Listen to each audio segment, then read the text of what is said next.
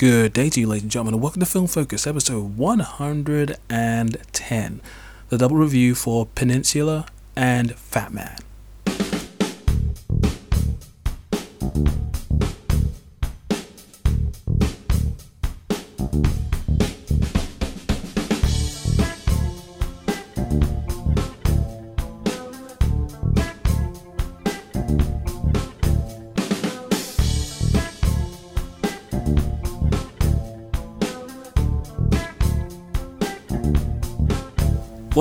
Ladies and gentlemen of the North, South, East, and West, and welcome to another episode of Film Focus. I'm your host, the Hypersonic 55, and I'm glad you decided to join me once again for some film related discussion. And today, we have another film double.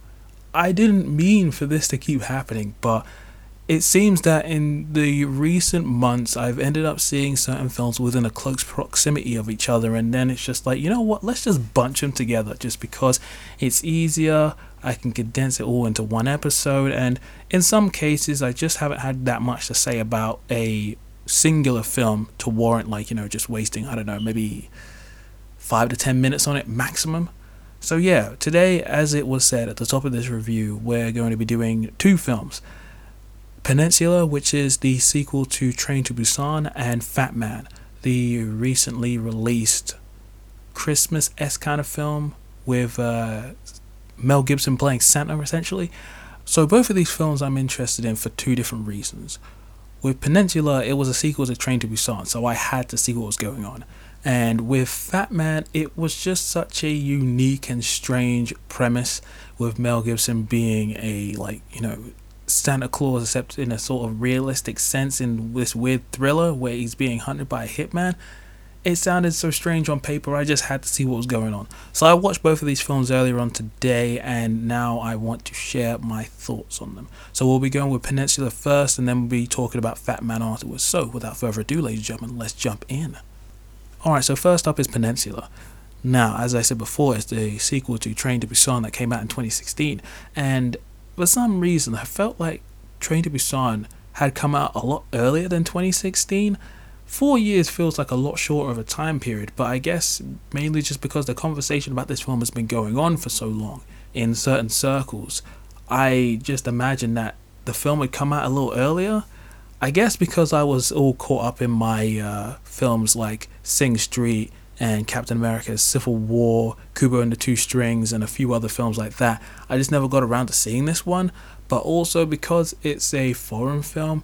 In my town, we rarely ever get any of those unless they get to a certain level of notoriety. It's not like when I was living in Sheffield where I could just walk up to any of the like uh, indie or like you know big cinemas over there and get to watch it. But it's one of those sort of films that my friends and like a couple members of my family who have seen it were just like, you should watch this film. It's really good. And I'm like, yeah, I'll get around to it. And then I let four years go by. so with the new one finally getting a sort of um, digital release over here recently on Amazon, that's where I found it. I was like, you know what? I might as well just do a film double. I'll watch both of these films back to back. So I watched Train to Busan for the first time actually a few days ago and I bloody loved it. It was so good. I really just appreciated the fact that it had this great sense of suspense, intensity. The fear factor was certainly there, but it was all about the characters. This film did a great job of establishing several different characters. You got to know who they were, how they operated, and see some of them change over the course of the film. And while a good number of the people don't make it out, you feel for them. So when they do die, it has significance, it has meaning. I like the music, I like the characters. Everything about that film was solid. So with the sequel, I was very curious to see what they were going to do. So what they did was take the film, push it 4 years into the future but focus on a different group of individuals in different locations, but also keep within the same continuity in terms of the tone and the way in which uh, characters interact with the zombies and so on and so forth. And I will say up front that while Peninsula isn't a bad film by any means, it just didn't tick me boxes. In the end, the film ended up being a bit of a disappointment, mainly due to my lack of caring for the characters and some of the stuff that they did with the action sequences and the use of uh, CGI. But we'll get there in due course. So, what we'll do, as per usual, we'll talk about the story, characters, presentation, then conclusion. So, without further ado, ladies and gentlemen, let's jump in. So, the plot for this film can be summed up as the following. This film takes place four years after the events of the last film and follows a soldier and his brother in law as they are sent along to retrieve a truck full of money from the wastelands of the Korean Peninsula, which is now inhabited by zombies, rogue militia, and a family. And that is the way for me to describe this film without going into the area of spoilers. So, what I appreciated about this story was the fact that it tried to do something different. When creating a sequel, it's hard to try and replicate the magic that was done in the previous one. Some films can do it, some films can't. So then you opt for the second option, which is to present a different kind of scenario, which is still in the vein of the original works, but trying to do something different. This film is able to capture the tone and feel of the original film, but create something different. And I appreciated the film's ambition because you can definitely tell it wanted to go a little bigger and um, feel a little larger in scope and sort of expand this universe. And I definitely got that kind of vibe that there could be more done with this, either in like a television series or possible sequel. But I feel like that's where my praise for the story sort of ends because this film for me just didn't have the same level of engagement that came with the last one, and that's down to a handful of factors. Firstly, with the change in setting with this film and characters having to hop all over the place within like this sort of wasteland location and in Hong Kong as well, I feel like that sort of claustrophobic element is lost. On top of that, this story with these new characters, I just didn't find that engaging. While there was certain moments of tension, I just didn't feel the same sense of fear and urgency that came with the last one. And because of the scenarios that some of the people get themselves into, the sense of danger felt pretty absent. It felt like there was a lot of characters that were safe due to plot armor more so than anything else. I felt like the writing just felt a little bit more incompetent than before. And because of the way in which the characters are handled in this film, I don't know what happened in the writing process, but I just didn't care about these characters, not in the same way that I did with the last film. The cast come along and they do their jobs competently, but the thing is, none of them I care about nearly as much as the characters from the last film. They don't feel as well defined, and when some of the people ended up getting picked off, it was just, yeah, you know? And it's interesting. This film has a smaller cast, so you'd assume that you'd be able to, you know, latch on to some of these people a little bit more, but you know, the main soldier man and his brother, I didn't care about them. The family in the wastelands didn't care about them, not that much anyway.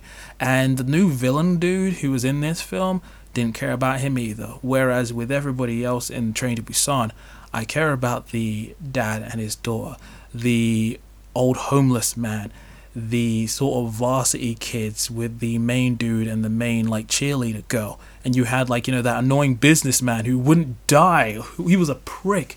But yeah you know i remember all of those characters. But in this film everybody just felt so inconsequential. So when these people were in dangerous situations running away from the bad guys or shooting down zombies and stuff like that i was curious to see what happened to them but i just didn't care. And that's the thing my emotional engagement for this film just wasn't there. And one of the other things that really stood out to me was the presentation. Now, I appreciate the fact that with this new location within the Korean Peninsula, you got to see this sort of wasteland area. It gave me sort of I Am Legends kind of vibes in terms of the vastness of it, how decayed it looked, and obviously when you had hordes of zombie running about, like ah man, I'm getting vibes back to 2007, and I appreciate a good sky. Those certain scenes where you get to see the sky in, you know, sunrise or sunset, I really appreciate that. And because of the darkness of the nighttime areas, there was some good stuff done with the lighting and colors. But one thing that became apparent to me after watching this, while watching this film, was the fact that the CGI was everywhere the hordes of zombies felt like they were CGI like literally all the time, and because of certain car chase sequences, it required a lot of CGI because some of these characters are getting into scenarios where you're just like, what are you doing, mate? This is no longer your standard sort of zombie film anymore. It's getting into World War Z slash Fast and Furious territories, where characters are driving over ramps, uh, through, you know, debris and flipping and twisting all over the place. And some of these people should be dead, and yet the plot armor protects them. And I'm watching this film like this is ridiculous. This is like sort of live action wacky races getting into that kind of territory. You know what I mean? It's it's it was. Uh, this is where I realized for sure that this film was going from the Terminator to Terminator 2 territory where it's like you know alien to aliens territory where it's like they've sort of ditched the horror for more action centric material. And i have no problem with that when it's done well but here it felt like overkill. Everything felt so over the top and there was a certain level of realism that was lost in translation between film number one to film number two.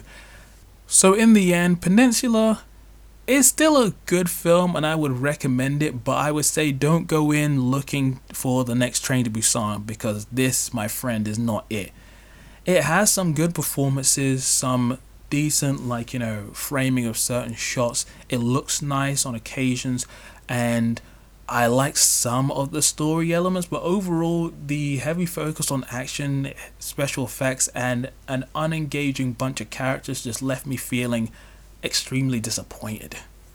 Alright, so next up is Fat Man. Now, I was only made aware of this film, I think maybe a few weeks to a month ago. All I knew was that Mel Gibson was in a film where he played Santa, but it was a little bit more serious, like some sort of action thriller or something. I was like, okay, I'm in. That's all I need to know. And before we continue in this review, I will address one thing. I'll put out this one disclaimer. Mel Gibson as a person I don't like him. And yeah, I just choose not to, you know, associate myself with anything that he's doing. However, as an actor, I do quite like him. I can't say I've seen too many of his films, like, you know, I'm not like a crazy Mel Gibson fan, but the stuff I have seen of his is pretty good. And this is the first new Mel Gibson film I've seen since he was in Expendables 3. And I know a lot of people poo poo on that film, but he was actually the best part of that film as the crazy villain guy. He was very engaging. So I'm gonna do that thing where I separate the artist from the art and talk about this film because surprisingly enough, I actually found it pretty enjoyable. I wouldn't say Fat Man is a great film by any means, but it has enough unique, quirky, and fun ideas in there that make it worth watching and even worth watching more than once. So, as per usual with these things, we'll talk about the story, characters, and then presentation. So, without further ado, ladies and gentlemen, we're going to jump in. Alright, so the plot of this film can be summed up as the following A rowdy, unorthodox Santa Claus is fighting to save his declining business. Meanwhile, Billy, a neglected and precocious 12 year old, hires a hitman to kill Santa after receiving a lump of coal in his stocking. And that's pretty much the way for me to describe this film without going into the of spoilers. I thought this film was so strange, especially from the beginning, and just seeing how everything unfolded, I just got more into it as it happened. This film is weird, cynical, yet relatable, funny, and at times emotional. There are certain moments of uh, heartwarming material but then you got all these other sort of more serious and crazy elements that happen to revolve around the hitman and this boy Billy, who is just one of the most horrible little children I've come across in film for a while. The main thing that I took away from this film that struck me was the attention to realism. With a lot of depictions of Santa Claus, he's always surrounded in the fictional elements that we know him for. He, you know, he's big, he's fat, he lives in the North Pole with these super fantastical uh, elements like his uh, reindeer in the sleigh, the little elves, and you know, he lives in a fancy man building which is either made of like ice or some sort of other crazy thing. He flies all over the world, he can teleport all over the place delivering presents. You know, he can somehow fit down a chimney and like, you know, eats cookies and milk and all this other sort of stupid crap. But The more fantastical elements are put into a realistic setting where Santa Claus mainly drives around in a red pickup truck. Most people know him. He has a workforce of people who help him, like, you know, materialize the presents and, like, you know, get around the world. And I just like that attention to detail. This is the first time where it felt like Santa Claus wasn't just like a fictional being that existed in the realm of magic, but just a old guy who's just been around for a while. And that he knows a lot about people in that sort of way where you're just like, oh, yeah, Santa, he does know everything about people, you know, from childhood to adulthood. So it was some interesting ways that they were able to incorporate the more, you know, fantastical elements into the story without it being overtly, you know, your standard Christmas fare. I enjoyed also the thriller esque elements to this and you know there were certain moments where i'm just like oh crap man. Like this is a this is definitely not like you know your standard jolly material but that's something that i quite like. I've got no beef against conventional christmas movies. Some of that stuff i really love. But then at the same time i'm just like you know what? I kind of like christmas films that do get a little dark a little creepy and sometimes a little violent. So this film sort of gave me a lot of what i wanted all in one go and while the story overall it takes a slightly different turn as it, you know, progresses, I still found it fairly engaging and fun to watch. And by the end of it, I was thinking, you know what? I probably could watch this again as like maybe one of my seasonal films. So when it comes to the cast, they were all pretty good. Firstly, there's Marianne Jean Baptiste. I mainly know her from Blind Spot, and I didn't actually know she was English until now, which is just really crazy to me. I'd seen her in a couple films prior to this, but I mainly remembered her from uh, Blindspot. So when I heard her speaking in a normal English accent, I was just like, what is this? Oh, that's so random. But I really liked her. She was nice, she was supportive, she had a nice warmth to her, and she had like some good screen time with um, Mel Gibson's character. And Walton Goggins, oh my god. This guy, every time I see him in a villain role, I'm just like, your face was designed to be like that sort of douchebag villain. He is swift, he is calm yet aggressive. He has moments where he explodes, and he's just that typical, like, you know, guy that you just want to punch in the face. But I don't mean that because I say like you know Walton Goggins has like that kind of face just as an actor in his roles. He always seems to play that kind of person. You're just like, man, I'm just gonna knock you out, mate. But no, Walton Goggins was great. I really enjoyed him in this film. He played his role very well, and Chance Hurstfield as Billy, you know the main kid. Ah, oh, I hated him. I've never seen someone so smart and young and yet so cunning and petty. This kid, man, when you see like some of the stuff he gets up to and the way in which he conducts himself not only at home but at school as well, oh man, the kid needs a slap. But I thought Chance did a good job in his role. And then, of course, there's Mel Gibson as Chris, aka Santa Claus. Again, this was a very different version of him than we've seen in other films. This guy is old. He's a little bit more like, you know, you can tell he's seen and done things in the world and he's existed for a while. He seems to be in a mood all the time. And while he is happy whenever he's around his wife, he normally seems to be like, you know, just very straight. He doesn't seem to be like, you know, very ho ho hoey, you know, that kind of thing. But I feel like Gibson did well in his role, man. He still has that charisma, that charm, even though he doesn't really use it in that same sort of way that he'd flare it up in a lot of his previous movies, he still has that sort of cool factor, but he can also be very intense and badass when he needs to be. And yeah, man, Gibson still got it, man. He's still fun to watch. It's just a shame that, like, you know, as he is who he is when he's outside of his movies.